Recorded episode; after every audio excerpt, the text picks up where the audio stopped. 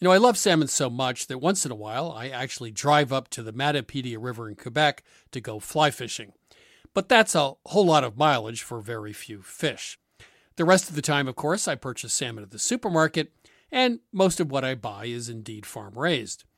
Mowi Farm Raised Salmon offers restaurant quality salmon right to your plate, and they have been in the business for over 60 years.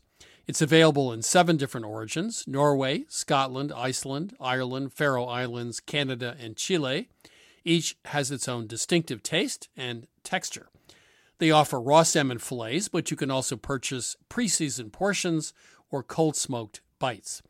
And Mowi salmon is available ready to eat with cold smoked ultra thin slices as well as center cut loin. Please visit mowisalmon.us to learn more.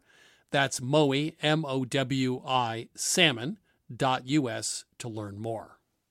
Buying furniture is not easy. You want well designed pieces that fit into a modern lifestyle, yet the look should be timeless. And you want a custom experience creating furniture designed specifically for your space. My suggestion is that you check out Cozy, a North American company that thoughtfully designs furniture for modern living. Their high quality products are delivered quickly and are easy to assemble. Cozy also offers a great range of coffee tables, washable rugs, wall shelving, and credenzas. Their outdoor collection features high quality modular sofas and sectionals made for outdoor living. You can visit their store in Toronto. Cozy now has expanded from an online market to their first in person space, or go directly to their website at cozey.com that's C O Z E Y dot com. Transform your living space today with Cozy. Visit cozey.com to start customizing your furniture today. You know, I grew up with Vermont farmers who made do with tools they had on hand a hammer, pliers, uh, and baling twine, of course, for most jobs. When I became a cook, however, I found that having just the right knife or maybe the perfect carbon steel skillet made all the difference. And the right tool also added pleasure to my cooking. I truly enjoyed my time prepping as well as cooking food. And that also goes for a car. The all new Lexus GX has an exceptional capability that will have you seeing possibilities you never knew existed. Its advanced technology and luxurious interior mean that wherever you go, you'll never go without. And that includes available dynamic sky panorama glass roof, available front row massaging seats, available 33 inch all terrain tires, and available multi terrain select. Live up to the all new Lexus GX, luxury beyond limits. Experience amazing at your Lexus dealer. You know, I like classic clothing that never goes out of style, and that's why I suggest you check out Quince, an online clothing store that focuses on timeless essentials at great prices. I recently bought a Mongolian cashmere sweater for under $100. It's a great sweater and a great deal. Now that warm weather is upon us, Quince has all the seasonal must-haves, like 100% European linen shirts from 30 bucks, performance polos, and versatile flow knit activewear. The best part, all Quince items are priced 50 to 80% less than similar brands by partnering directly with top factories. And Quince only works with factories that use safe, ethical, and responsible manufacturing practices along with premium fabrics and finishes. Upgrade your wardrobe. Go to quince.com slash milkstreet for free shipping on your order and 365 day returns. That's Q-U-I-N-C-E dot com slash milkstreet to get free shipping and 365 day returns. Quince.com slash milkstreet. This is Milk Street Radio from PRX. I'm your host, Christopher Kimball. Janice Poon is the person to call when you need edible amniotic fluid for the fictional Birth of the Devil. As Hollywood's go to expert for gruesome and sometimes challenging food styling, she takes us behind the scenes of some of her most famous creations, such as the 30 foot Subway sandwich, fake meat for a vegan vampire, and arm escargot using real snails. Yes, there was a snail wrangler. The snails are so, I mean, talk about divas. They want to go left and you can't make them go right. They were always crawling the wrong direction. It took forever to get that shot. Also on the show, Bianca Bosker wonders what makes a PB&J the perfect sandwich, and we make a Vietnamese beef stew with lemongrass. But first, it's my interview with George Motz. He's the host of the online series Burger Scholar Sessions. George, welcome to Milk Street. Thanks for having me. You're a professor of burgers, um, at least that's one way to describe it. You're not a fan of big chains. You're looking for something quite different. So, what are your rules about what defines a great American burger joint? Well, to me, a great American burger joint is one that takes the craft and the history very seriously. I mean, there have been chains that have been around for a long time, of course, as we know, uh, but some of the best to me are the mom and pops in small towns that have just been doing it the same way they've been doing it for sometimes four and five generations. We're talking about places that the ownership has probably stayed in the same family most of the time. Fresh meat. Are there any other rules about how they prepare the burgers or anything else? Yeah, to me, I mean, obviously, fresh meat is number one on the list. You have to use fresh meat. Uh, frozen beef is a big no no in my book. And there are a lot of places that have been around for a long time that are unfortunately still using frozen meat. That's a big rule. Another one is that you have to appreciate your own history. There are a lot of regional burger specialties out there that are are true to themselves because they've stayed so true to their core and the original burger that they may have made over 100 years ago. And there's a quote here. It says, Motz says, ketchup is the worst thing you can put on a burger, end quote, right? You know, it's funny. I'm not being contrarian. It's actually true. I think that a hamburger is so much greater than ketchup. Ketchup is very sweet. And I, unfortunately, ketchup, when it comes to the hamburger, has a very bad history, I believe. Uh, arguably, it was uh, introduced by chains in the 40s to get kids, get children excited about hmm. hamburgers. Add a little bit of a sweet component to a hamburger, and the, and the idea was the kids would eat their burgers more. Huh. But to me, ketchup on a burger is okay if it's mixed into a sauce. If it's just on there directly, it's just it's a really really horrible condiment to add to a burger on its own. Okay, the burgers. You say Dyer's deep fries its burgers, and they've been recycling its grease for about 90 years now. so, so tell me about the deep fried burger. Yeah, actually, we think it's probably over 100 years, I think, at this point. So, yeah, they've been deep frying burgers in what they say is the original grease from, from day one. It sounds insane to deep fry a burger, but if you think about it, in the beginning, there were no flat tops. There were no flame grills you'd find in your backyard. In the very beginning, people made burgers in skillets. But the problem, of course, is that burger grease or the rendered beef fat tallow would collect when you'd end up deep frying your burgers. Um, steam burgers in Connecticut, uh, you say it's it's ugly but it's also one of the tastiest. I mean, if you like a deep fried burger, it would seem to me the steamed burgers at the opposite end of the uh, the burger rainbow. Right? Definitely the opposite for sure. Uh, it is a it's an amazing burger experience because when you bite into this burger, it's so moist, uh, and it, it's just it's a very beefy experience. And uh, with, of course, the the upside to this is that it's not just about the beef. If you, if you go to places in, in uh, central Connecticut like a place called Ted's in Meriden, what they'll actually do is they'll take a block of cheddar cheese, very mild, melty cheddar cheese, and they'll steam that as well and pour that on top of the this sort of gray mm. block, this this very soft gray matter. I mean, you think about it also, it's very close to the kind of meat you'd find in a dumpling, which is also steamed. Right. So let's talk about the butter burger. What is a butter burger? Only, of course, in Wisconsin can you can you have a Butterburger. right, of course. the butter burger. you know, the fewer ingredients you have, they all have to be the best ingredients you can find. And if you have a burger that has nothing on it than beef, bun, and butter, that better be good butter, right? but but I think you point out that the butter you don't want it to melt though. So when you eat it, it's still supposed to be solid, right? Yeah, I mean, if you go to a place like Solly's in Milwaukee, Wisconsin, they make sure that they get that burger to your place at the counter as fast as possible because they know that the real experience is being able to bite into this semi-soft butter that's that's still in that state before it melts completely. Also, once once once a butter burger um, becomes melty, uh, it, it, destroys the bottom of the bun anyway. So you have to eat the burger pretty fast. But one thing you do find yourself doing if you're at Solly's is that you do take you know the, your half-eaten burger and you dip it back into the into the melted butter on the plate, and it's it's impossible not to. Uh, the nut burger. Okay, so really, you you take crushed sundae nuts, put them in a coffee cup, and stir it with a bit of Miracle Whip, then ladle it onto the burger. You want to defend that one to me? Yeah, I just, I this know. is the, the specialty of the house of a place called Matt's Place uh, in Butte, Montana. Uh, and it really is uh, one of those uh, things I, I assumed was not going to work. I mean, I'm not a big fan of Miracle Whip, and especially I was thinking of nuts on my burger. It didn't make a lot of sense. But the idea of like, you know, we all love, you know, uh, salted peanuts, you know, on if you want, if you have it on ice cream or whatever.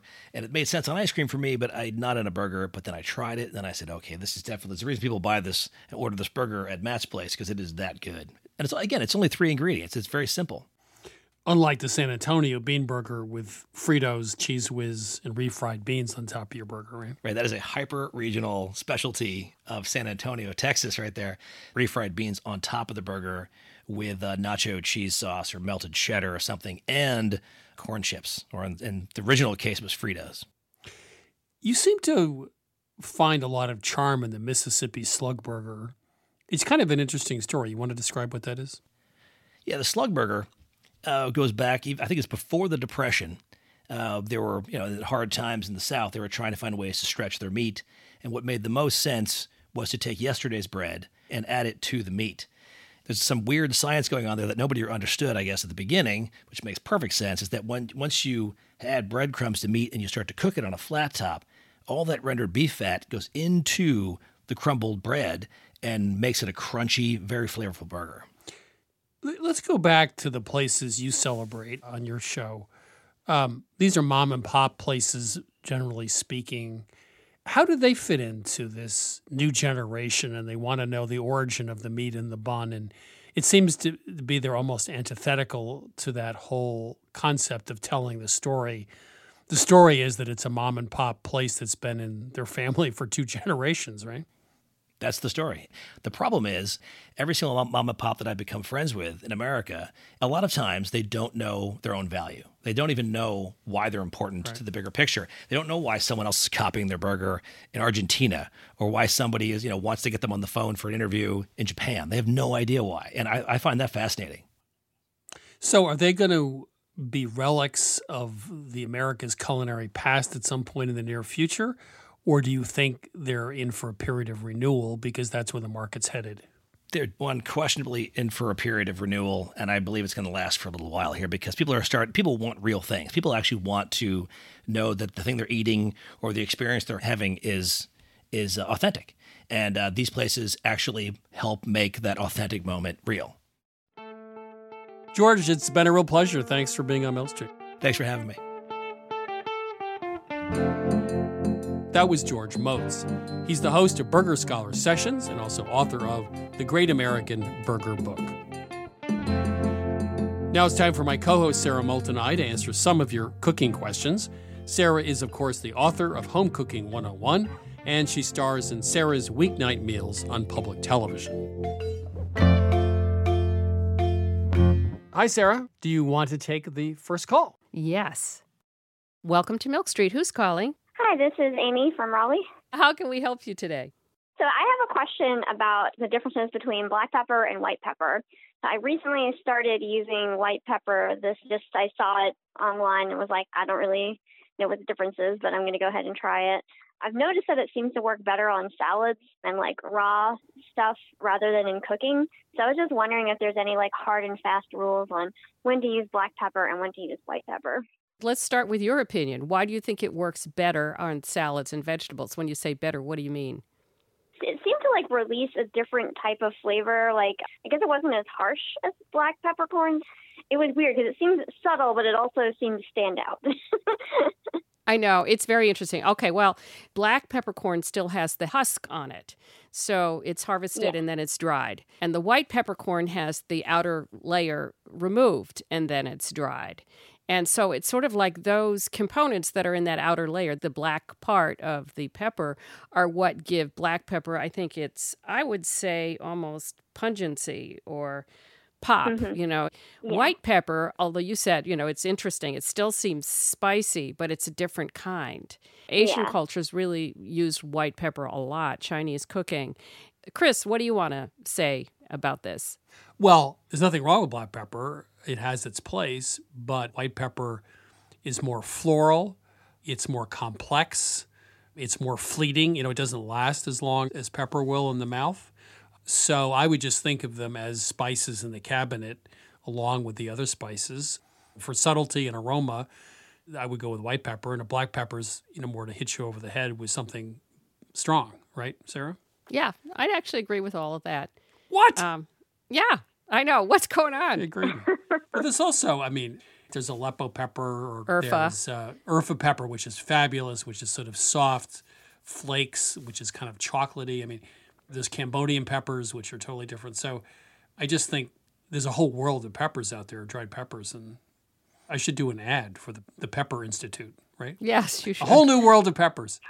but uh, you're right, white and black are very different. So, There's no hard and fast rule. It's really a matter of preference. And we keep a pepper grinder on your counter with white and then one with black. Yeah. Yeah, yeah, I have both sitting on my counter right now, and I've been kind of using them alternately. Good for you. Okay, well, this was an interesting conversation. Thanks, Amy. Yeah. yeah. Thanks yeah, for calling. Thank you so much. Yeah. Take care. Bye. Bye bye. This is Milk Street Radio. If you need help solving a culinary mystery, give us a call anytime. That number is 855 426 9843. One more time 855 426 9843.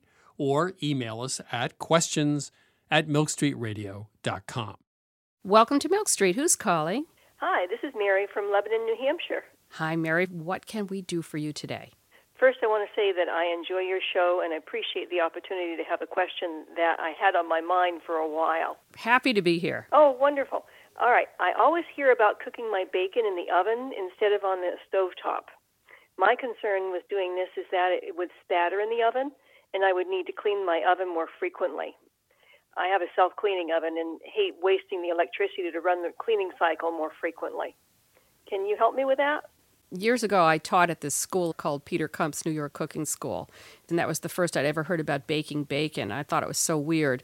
And the reason he suggested that we teach that way was uh, to have the bacon not cook in its own fat and also to have it lie flat. Right. You know, when you cook bacon in a pan, it all curls up. Oh, exactly. So the way we did it, you line your sheet pan with sides, you know, like a large jelly roll pan, with foil. And then I put a cake rack in it, or a square cookie rack, really, that fits inside. Right. I don't just put the bacon right on the foil. Right. I put it on the rack. And then I lay out the bacon with a little space in between. And then just bake it that way. And as long as you don't bake it at too high a temperature, you can go with 350, 375. It won't spatter. Especially if it's lined with foil, you should be just fine. And the bacon really comes out beautifully. Oh. Sarah, didn't you just make a broiler? I mean, certainly you could use a broiler pan. Yeah. Certainly you could, and then it would be enclosed. But the holes in the top, they're too narrow. Well, that's the thing true. with a cookie rack is that there's so much more room for the fat to come down. I did find, I read somewhere that you could, in a skillet, I add some water to the skillet when cooking bacon on the stovetop. And that avoids a lot of the splattering at the beginning, but also the bacon turns out to be Ah, flat Interesting. Because it gives you a sort of even layer of liquid to cook it in. And then, of course, the water, you know, evaporates over time. That seems to work out pretty well, too. Okay. All right, great. Well, there's two Wonderful. two possibilities. Yeah, Okay. great. Thanks, Mary. Thank you so Thanks, much. Thanks, Mary. Take care. Bye bye. You're listening to Milk Street Radio. Up next, food stylist Janice Poon tells us how she feeds cannibals and aliens. That's right up after the break.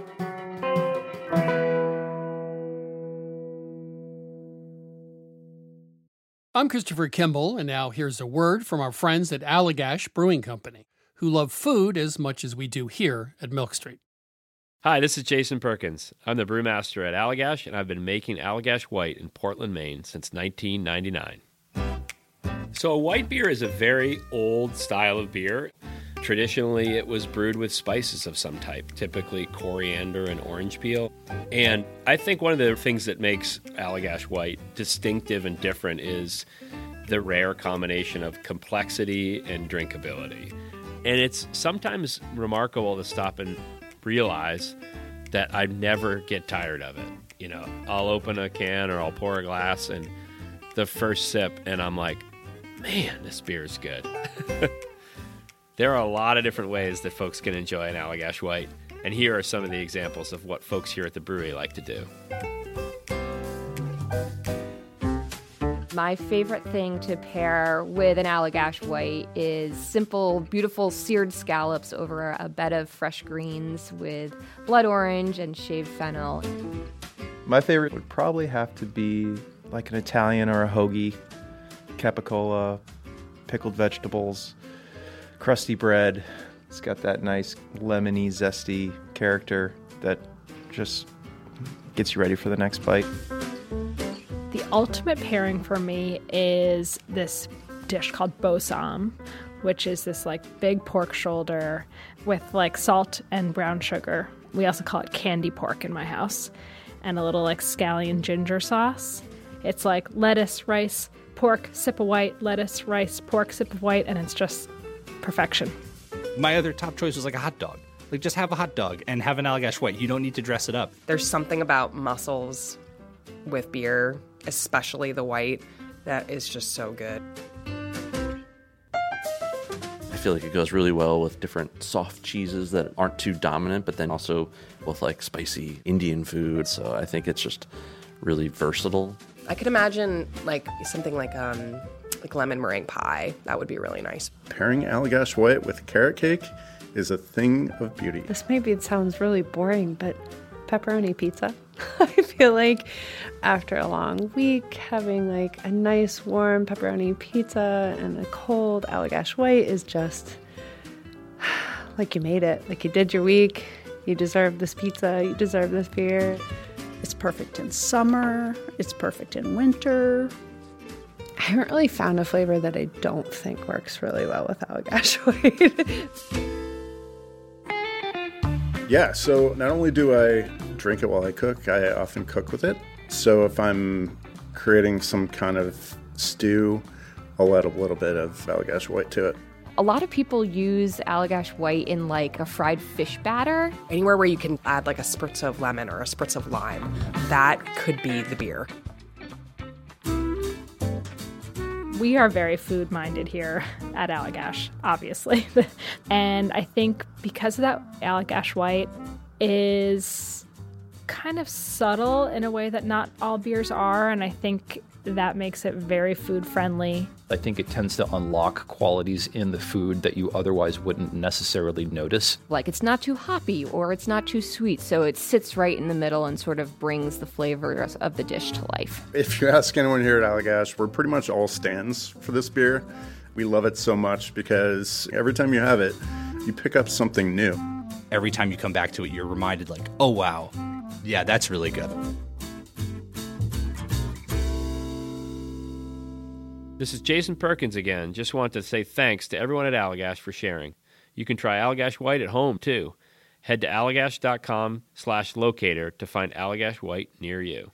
For 21 plus only, please drink responsibly. Allagash Brewing Company, Portland, Maine. This is Most Street Radio. I'm your host, Christopher Kimball. Right now, it's my interview with food stylist Janice Poon. She got her start working on the Nero Wolfe TV series. She later developed a specialty for making horror and science fiction dishes on the sets of the Hannibal TV series, Star Trek Discovery, American Gods, and more. Janice, welcome to Milk Street. Oh, I'm just so thrilled to be here. You have quite a CV, but my favorite description of you is, quote, the expert to call when you need edible amniotic fluid for the fictional birth of the devil. Now that's like, did you ever think your career would come down to that description? You know, so often I find myself looking up and saying, How did this happen to me? Hmm. Where have I gone wrong where I find myself, you know, knee deep in amniotic fluid or or loose oatmeal, really? A lot of loose oatmeal. So you're an unlikely person, I guess, because you grew up in a small Canadian town, your family ran restaurants you thought at the time you would never want to get involved with food again. You'd pretty much had it, right? So I think my grandfather won a restaurant in a mahjong game or something and was having a terrible time. And, and, but my dad sort of took it over when he was like 16 and um, made a go of it and built, hmm. you know, what was considered in our very small town a kind of an empire. But I do know a lot about food because when you grow up in a restaurant, and of course, small family restaurant means that you're doing all the mise en place before you go to school, that sort of thing. And um, so I, I thought I would be an artist because I thought that was pretty far away from food. So I took commercial art classes and promptly went to work for one of those big fat ad agencies. But what um, happened to me is that fate decided to throw food accounts at me. Hmm. So all of my accounts were, you know, like McDonald's, Kraft, and there was always uh, this person in the kitchen toiling away doing really bizarre things to the food to make it look natural. And I and I just thought, well, that that's just kind of hilarious. So, how did you get your first styling gig on the Nero Wolfe TV series? So um, I was busily doing something else, as I always am. I probably was having a store at the time, or maybe I was designing ball gowns for princesses. I can't remember. but a dear friend of mine was offered the job, and um, she just didn't feel up for it. And she said, "Well, is it something you'd be interested in? Would do you think you could do it?" And I thought, you know, why not? And thankfully, I managed to get through without being discovered as a um, neophyte. But but Nero Wolfe, I've I've read all of his books like five times. Oh, he he's he's wonderful. He was a great gourmand and gourmet. Yeah, He had a private chef, as I remember, and Yeah, it was actually Fritz. the- Fritz, and he had a Nero Wolfe cookbook was actually published later on. But Yes. so th- this was not humdrum. This was in hamburgers. I mean, he, this is pretty serious food, right? It was, uh, but it, and it was so much fun. But I didn't just leap into food styling for episodic television and then just stay there. After Nero Wolfe, I was probably doing sculptures for restaurants and hotels at that time. This is your thirty foot Subway sandwich period. Oh my God, yes. oh, Christopher, you know everything. Well, I was just saying, shocked it's, a long way from Oh, Nero my Wolf goodness. TV series to the 30 foot Subway sandwich. You know what's funny about that? I was um, making this 30 foot subway. And of course, I live in a 20 foot loft. I, so I was building the subway sandwich literally on my stairs on a slope. So let's get back to movies for a second. You say that movie food has to be edible because if the director wants them to be eating on camera, they have to have that option. Is that why it has to be edible? Yes, yes, because you might think, and it might say in the script that um, David digs into a delicious roast turkey. But David, the actor, doesn't feel like eating roast turkey. And then he picks something on the table that you've only got three of mm. and says, I feel like my character would eat this. Oh, boy. I remember once that happened to me with broccoli. At the last minute, I thought, I'm just going to throw this piece of broccoli on as a garnish. Yeah. And everything is fine, except that the actor decided that broccoli was what he wanted to eat. And, you know, they do sometimes take 20 times to get their lines. Right. So you have to sit the same dish over and over and over again. Then you get somebody like Gillian Anderson, who must have downed three dozen oysters in one shoot, like a, a crazy number of oysters in a shoot. I I don't know if you know a lot about the history of this, but has food styling in the last 30, 40 years changed dramatically? I would assume, given technology and other things, it has. Oh, listen, I have been at this for a while. And I remember back in the day, like a big TV was like, you know, 20 inches. We did a scene once, and the director decided that, that we didn't have enough people eating in the in the restaurant in the background, and he wanted to see more food. And we didn't have more food. uh, he said, Well, how about salad? Yeah, yeah, salad's okay. Serve them all salad. So we just um, had a bunch of food coloring and colored a, a bunch of uh, paper towels and crinkled it up. I know it's terrible, isn't it? Really? Would I lie to you, Christopher? not- no, but There's I so mean, many paper towels for salad, oh, for yeah, lettuce? You could Really? get away with stuff like that. So let's take a left turn into the horror genre. So you show up on the Hannibal TV set on the first day. You show up with a bunch of pig's lungs, right? I know. And then you go on and say, Do you want a grizzly bruised lung that's purple and frightening, or do you want something lovely and pink and almost a pillow? So these are the kinds of considerations you bring Yeah. to the fore on the set. Yeah. Yeah. We were really just new into the series, and everybody was just trying to figure out the sensibility. Like, was it gory horror or was it a romance. I mean, that's the whole thing that's so magical about film, about TV and movies is that it is highly collaborative. You know, I was taking inspiration from the costume designers and from the set designer, and it's like a little, you know, jazz thing going on. So one of your most famous uh, food creations is the arm escargot. exactly what does that mean? well, of course. I mean, there are grisly things done neath the midnight sun, and snails eating flesh is one of them. That a lot of people don't know that uh, snails are are not that fussy about what they eat. But there's a great long history, of course, as well with snails, where the Romans had um, what did they call them? Well, anyway, little snail farms. Uh, cochlear gardens, that's what they called them. They didn't call them little snail farms because they're much classier than that, right? And they would feed snails certain types of things so they would taste a certain way. But you actually had real snails in this? You had a Oh snail my God. wrangler? Yes, I there was a snail wrangler. The snails are so, I mean, talk about divas. They want to go, you know, left and you can't make them go right. And it's hard to figure out what, like, do they go towards the heat? They were always crawling the wrong direction. It took forever to get that shot. Um, I think the most disgusting thing, oddly enough, though, on your blog was the fake innards for roadkill. Oh, those were so cute. How well, can they- you yeah, say they were? Well, it, it looked like someone had just run over a chipmunk and Well. all his guts spewed out. well, another example you talk about, I love this. You have a vegan vampire. Oh my God. I know. You know, talk, like talk about why? bad casting. I know. Her character is a vampire queen, of course, and she's visiting her unknowing next door neighbor. And the next door neighbor is making hamburger meatballs.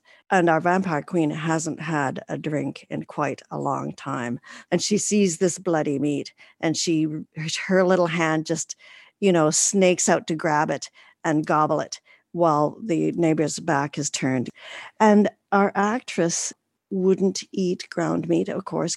And so I made some out of, you know, beets and potatoes and and it looked exactly like ground meat. So much so that when she got to set, she wouldn't eat it because it looked too much. Too real. It- it- too real. So they um shot it a different way so she could just um hide behind her hair or something. So, space whale steaks. I think you did this on Star Trek Discovery. Uh, How do you make those? What are they made out of? Making giant space whale meat is not a problem. Making giant space whale meat for a vegetarian actor is a problem. but if there were not such problems, I would not have a job.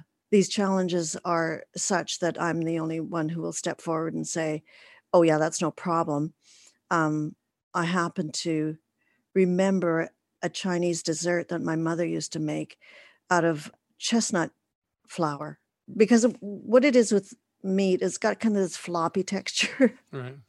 And for a sushi, intergalactical sushi joint, uh, the chef wants to be able to slash it into pieces and flick it to the um, his customers on the edge of his blade. So it has to be just the right texture. So, you get a script and obviously describes the food in very general terms. From an artistic point of view, how do you go from script to actually sketching out the food? Do you, do you actually sketch things out? I mean, physically sketch out? What do you do? Yeah, absolutely physically sketch things out because that helps me see how it fits on a plate. I could see uh, how it fits in perspective. So you, you sketch out the arm escargot and you have notes in the Yeah, in yeah. the margins. yeah, and lots of times the sketches don't make it to fruition. When it comes to designing, the dish almost designs itself, should I say, because you read the story and you think, why is this scene in this script?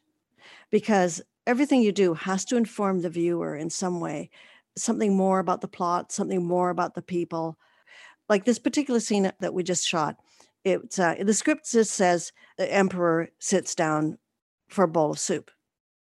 And something, a bowl of soup. Why is he having a bowl of soup? Because a bowl of soup is a restorative. He's just been on a long journey through space. And so it's logical that he would have a bowl of soup. He wouldn't have the stomach for a bigger meal. And so, what else about this bowl of soup do I want to tell? And I think, well, he's traveling. He is alone because nothing defines an emperor more than aloneness. And he's in space, right? So I wanted the other platters on the very long dining room table to represent planets like floating. I wanted to go for like a lonely space traveler, lonely planet kind of feeling. And so the images come from the idea behind the images. So do you do you have philosophical discussions with people about which food is right for that situation when the other person doesn't really care whether it's a, an apple or a bowl of soup? Well, I think that it's part of my job to sell. It's not just my job to design the food. It's part of my job to make the actor feel like he's really in the scene, right. to add to the ambience so that he doesn't feel like he's on a set. He feels like he's really in a palace. So you try to make everybody's job easier. And um, a side uh, benefit is that your food gets noticed. And then the director says, Oh, I really want to show that.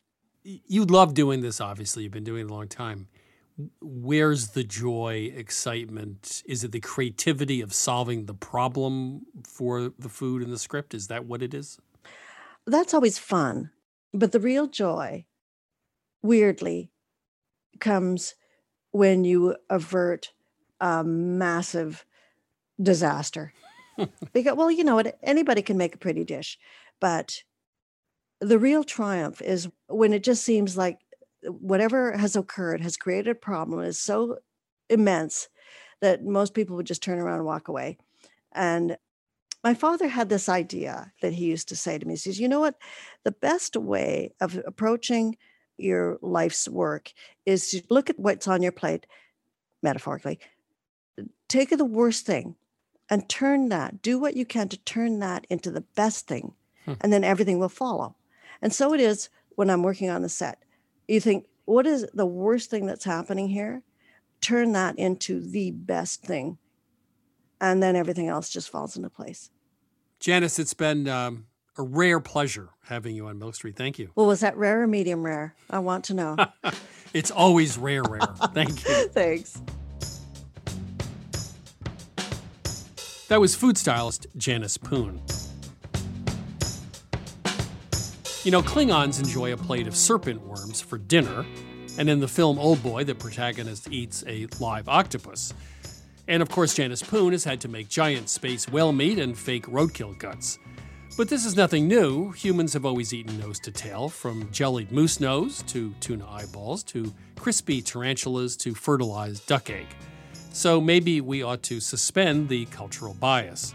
What looks like a plate of writhing worms to me might be an excellent first course to your everyday intergalactic being.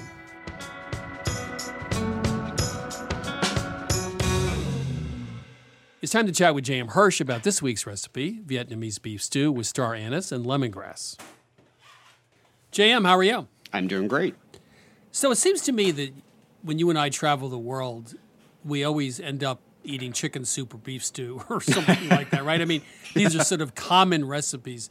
So you were in Ho Chi Minh City and did come across a beef stew recipe, but it's wildly different uh, than what I grew up with and what you grew up with. So, w- where did you find the recipe? Let's start with that. Well, you know, it's interesting. I actually found one of two recipes. I was in what's called District 8 of Ho Chi Minh, and, and it's this kind of warren of back alleys and canals and it's the sort of area where the cooking and the eating spills out of the homes and into the street. And it's really it's this, it's such a, a, a wonderful community. And and on top of seeing all these you know beautiful people talking and gathering you getting all their cooking as you're walking around. You're smelling ginger and garlic and fish sauce and lemongrass. And and I'm being like overwhelmed as I'm walking around, and all of a sudden, a woman pulls up on her bicycle next to me. And on the back of the bike is a simmering cauldron of soup perched right above the rear tire, hmm. and with like red hot coals keeping it warm. and you know, and it was a beef organ, cinnamon, coconut milk, garlic, and vinegar soup. It smelled amazing. And what I learned is it's actually a relative of a stew I was in Ho Chi Minh to learn. I was there to learn bò kho, which is a very brothy stew that's flavored with star anise and lemongrass and tons of garlic and ginger and beef brisket.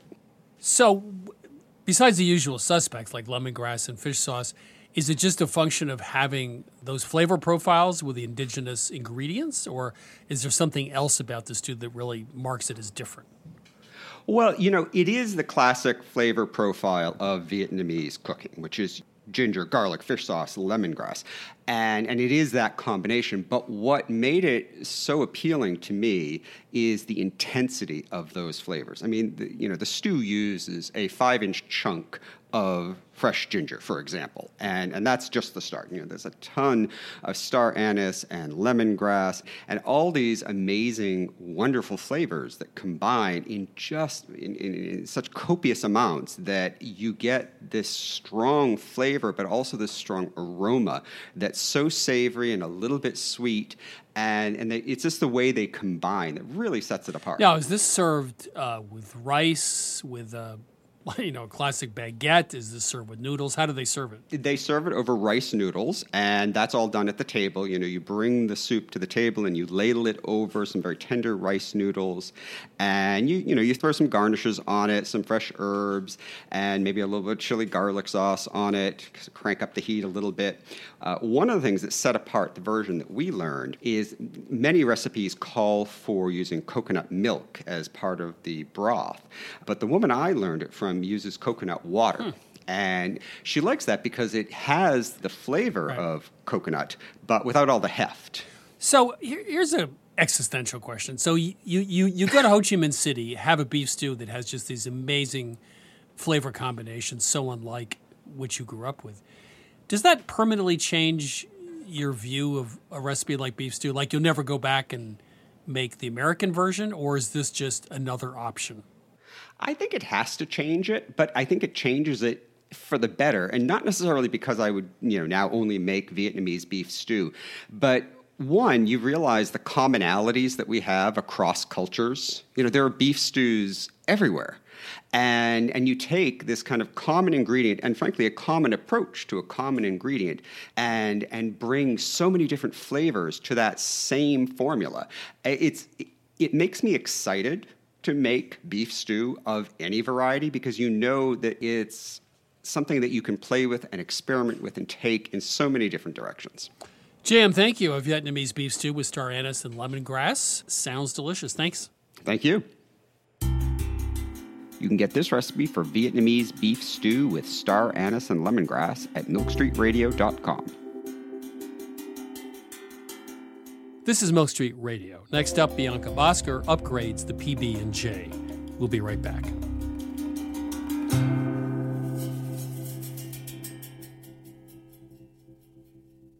You know, I grew up with Vermont farmers who made do with tools they had on hand a hammer, pliers, uh, and baling twine, of course, for most jobs. When I became a cook, however, I found that having just the right knife or maybe the perfect carbon steel skillet made all the difference. And the right tool also added pleasure to my cooking. I truly enjoyed my time prepping as well as cooking food. And that also goes for a car. The all new Lexus GX has an exceptional capability that will have you seeing possibilities you never knew existed. Its advanced technology and luxurious interior mean that wherever you go, you'll never go without. And that includes available dynamic sky panorama glass roof, available front row massaging seats, available 33 inch all terrain tires, and available multi terrain select. Live up to the all new Lexus GX, luxury beyond limits. Experience amazing at your Lexus dealer. You know, I love salmon so much that once in a while I actually drive up to the Matapedia River in Quebec to go fly fishing. But that's a whole lot of mileage for very few fish. The rest of the time, of course, I purchase salmon at the supermarket, and most of what I buy is indeed farm raised. Mowi Farm Raised Salmon offers restaurant quality salmon right to your plate, and they have been in the business for over 60 years. It's available in seven different origins Norway, Scotland, Iceland, Ireland, Faroe Islands, Canada, and Chile. Each has its own distinctive taste and texture. They offer raw salmon fillets, but you can also purchase pre seasoned portions or cold smoked bites. And Mowi salmon is available ready to eat with cold smoked ultra thin slices as well as center cut loin. Please visit mowisalmon.us to learn more. That's Mowi, M O W I, salmon.us to learn more.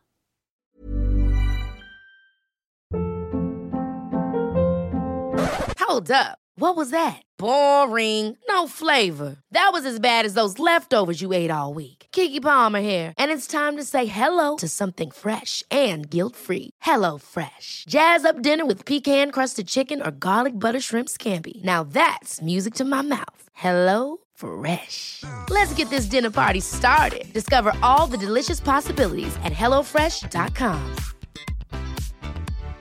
Hi, I'm Daniel, founder of Pretty Litter. Cats and cat owners deserve better than any old fashioned litter. That's why I teamed up with scientists and veterinarians to create Pretty Litter.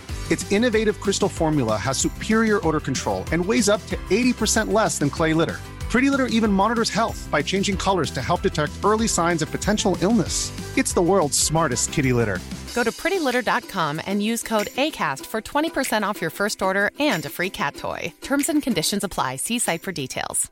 Mom deserves the best, and there's no better place to shop for Mother's Day than Whole Foods Market. They're your destination for unbeatable savings, from premium gifts to show-stopping flowers and irresistible desserts. Start by saving 33% with Prime on all body care and candles. Then get a 15-stem bunch of tulips for just $9.99 each with Prime. Round out Mom's menu with festive rosé, irresistible berry chantilly cake, and more special treats. Come celebrate Mother's Day at Whole Foods Market.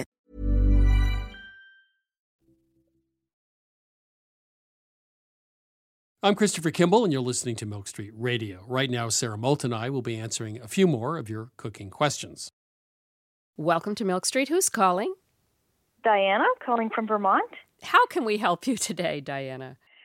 This summer, I was canning a lot of rhubarb, and I thought, I have so much canned rhubarb. Why don't I try making some rhubarb jam? A rhubarb strawberry. I added strawberries to it. The problem that I ran into was I wasn't able to get it the temperature that was necessary to make it congeal, to make it turn into jam. I think they recommend 220 degrees or so. And I'm not at a particularly high altitude, know that. Just wondered if you had any suggestions on what I could do to make my jam gel. I don't think it had to do with the altitude. I'm wondering if it had to do with the sugar. You need the right amount of sugar in order to get it up to 220. Did you cut back on the sugar, I wonder? I did cut back on the sugar, yeah, because I don't like things too sweet. Yeah, I think that might have had something to do with it. Also, um, what kind of pot did you use? I was using a stainless steel. Was it a wide pot? Because that helps. Um, no, it wasn't a super wide pot. It was like a two quart size. Mm-hmm. Chris makes jam, so I'm sure he's ready to just jump right in. I really think probably it had to do with the sugar. Anyway, Chris. Well, I think you're right. I, it's, if it's mostly water, it's going to boil at 212 and never get higher. A couple things I've found after years of doing this. I went out and bought a copper pot, and I found that it was expensive, but if you're going to do it on a regular basis, it does make a difference, oddly enough, because it Hmm. conducts so well. The second thing I found is Mhm. that small batches work better, like making four cups Mhm. at a time. If you make big batches, the temperature is going to be inconsistent depending on where you take the temperature, and it's very hard to control. So smaller batches are better.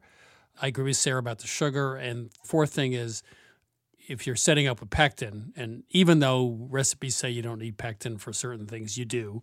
There's a low sugar pectin. It comes in a pink box. You want the low sugar one because otherwise, Okay. if you use the high sugar pectin, it's not going to set up properly. So that's a little trick that some people don't know. But I think smaller amounts, even if you don't have a copper pot, keep them out small and make sure there's enough sugar in there. And you can still do a low sugar version. But with rhubarb, however, there's so little, you know, you're going to have to use a fair so amount tart. of sugar Yeah. to get that up. Also, I don't know how you took the temperature. We're using a instant read thermometer. No, I was using, I think it's called a candy thermometer. Forget those. Those don't work very well. They're too slow to react, I think. And so I would get an instant read thermometer with like a six inch probe. And that way okay. you can quickly get the temperature. Also, last thing, and I'll shut up. You can you can tip the saucepan away from you a little. So when you dip the end of the probe into it, it's deep.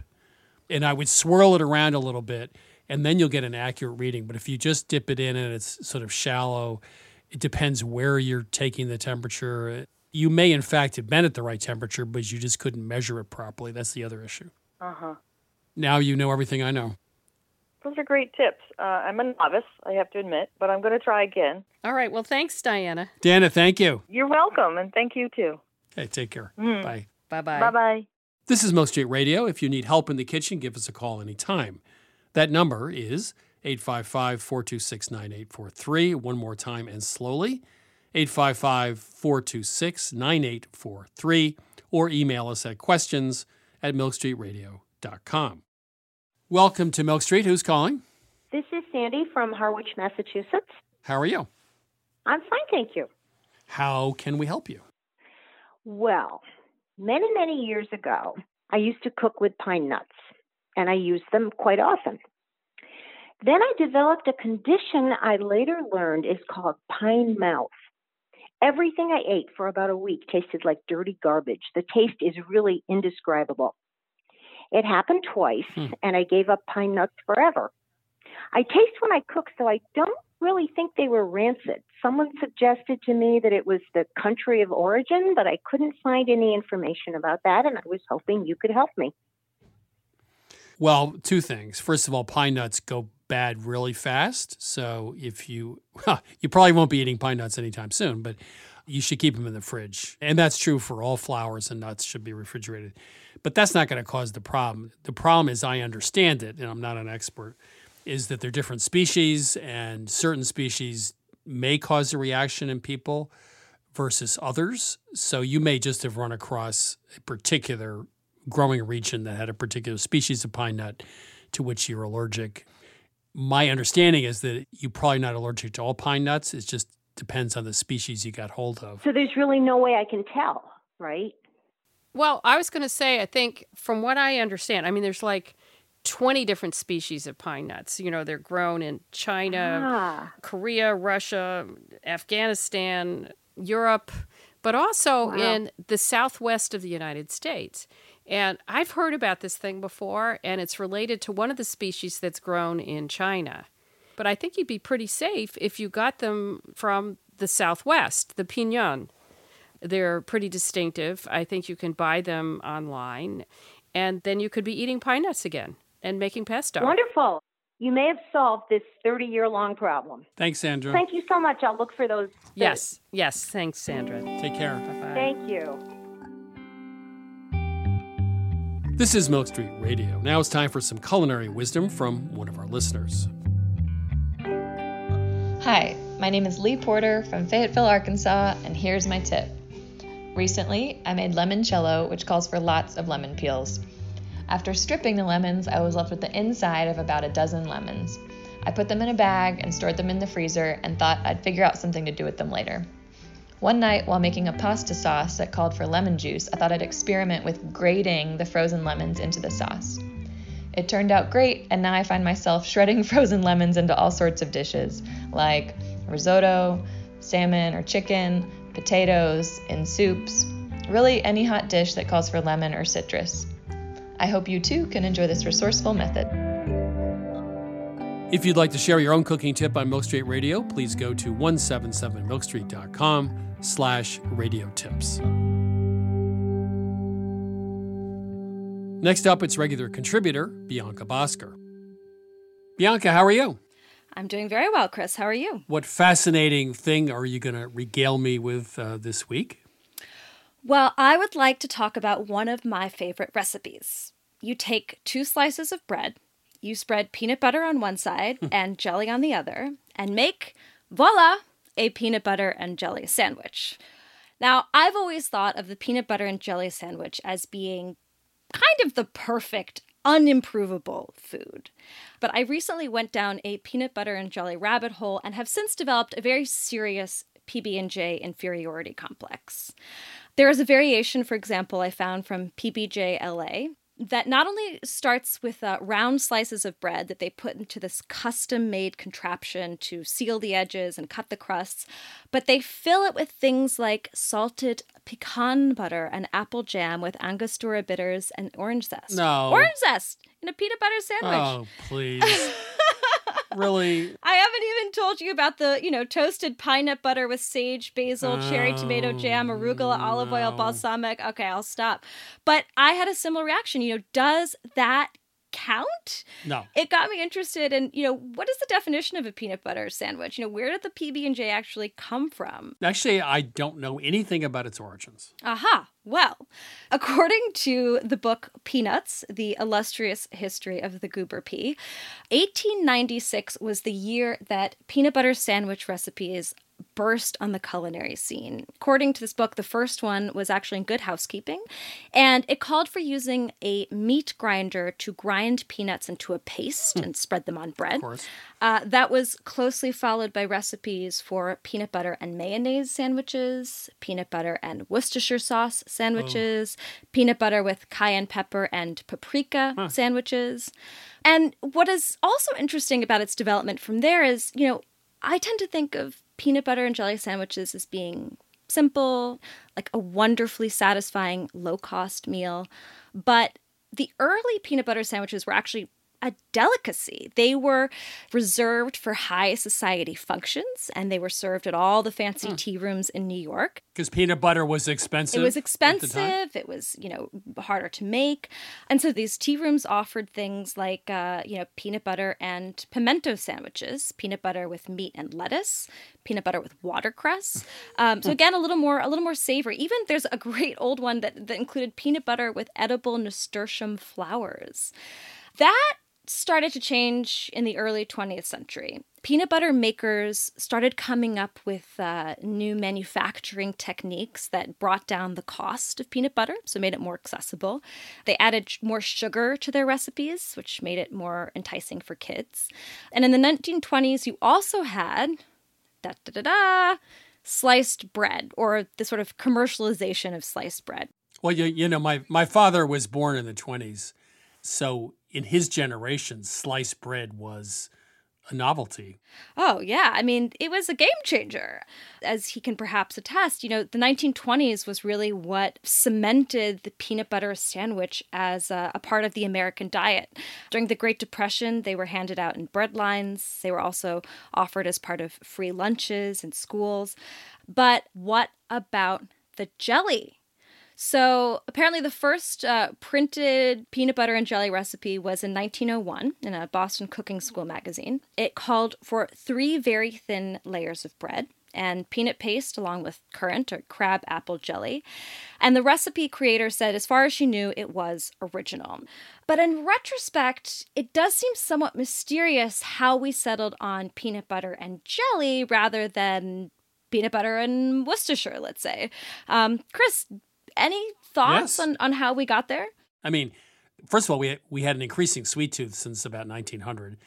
Two, Welch's grape jelly or somebody probably got hold of this and marketed it to death, I would guess. And three, salty and sweets just a natural. I those are my three off the cuff suggestions.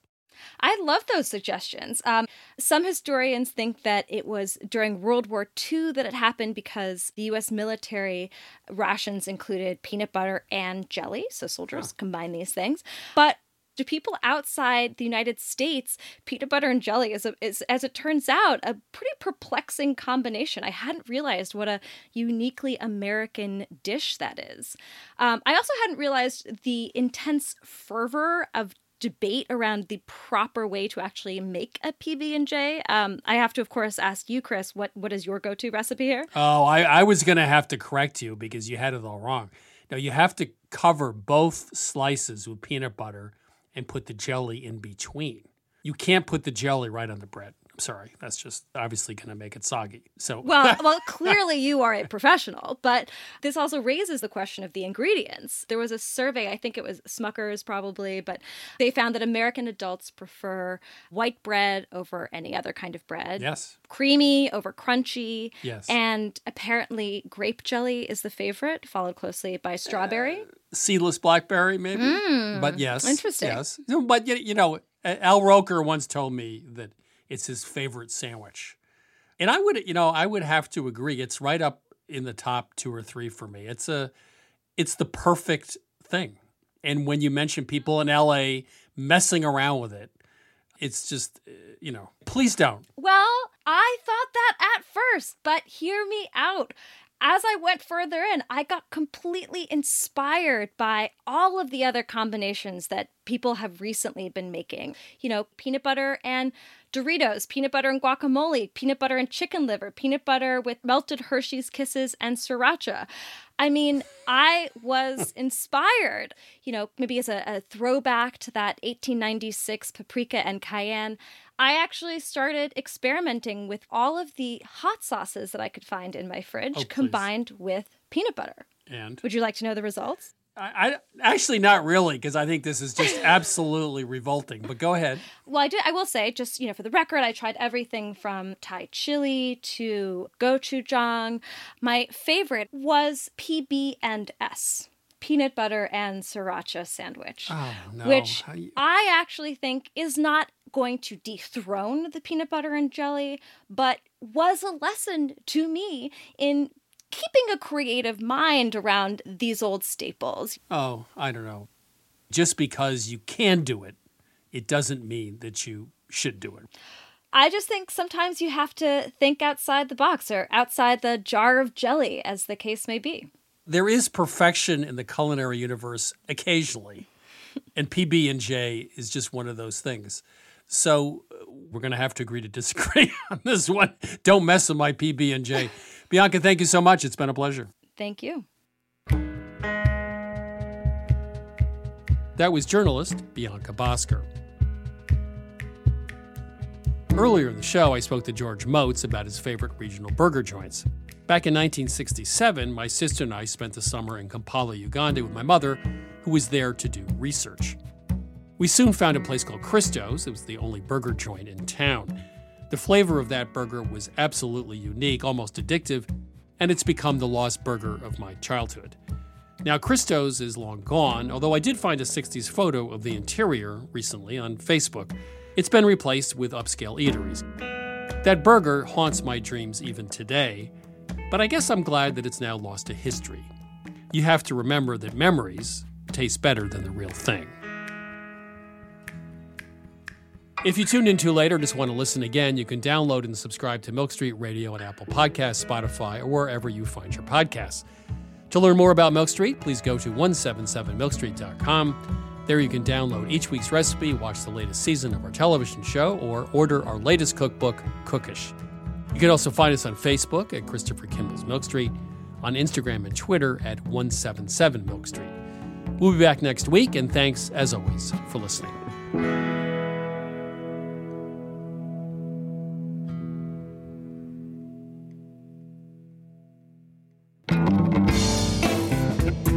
Christopher Kimball's Milk Street Radio is produced by Milk Street in association with GBH, executive producer Melissa Baldino, senior audio editor Melissa Allison, production assistant Sarah Clapp, production help Debbie Paddock, additional editing by Sydney Lewis, audio mixing by Jay Allison at Atlantic Public Media in Woods Hole, Massachusetts, theme music by Toubab Krewe, additional music by George Brandl Egloff. Christopher Kimball's Milk Street Radio is distributed by the Public Radio Exchange.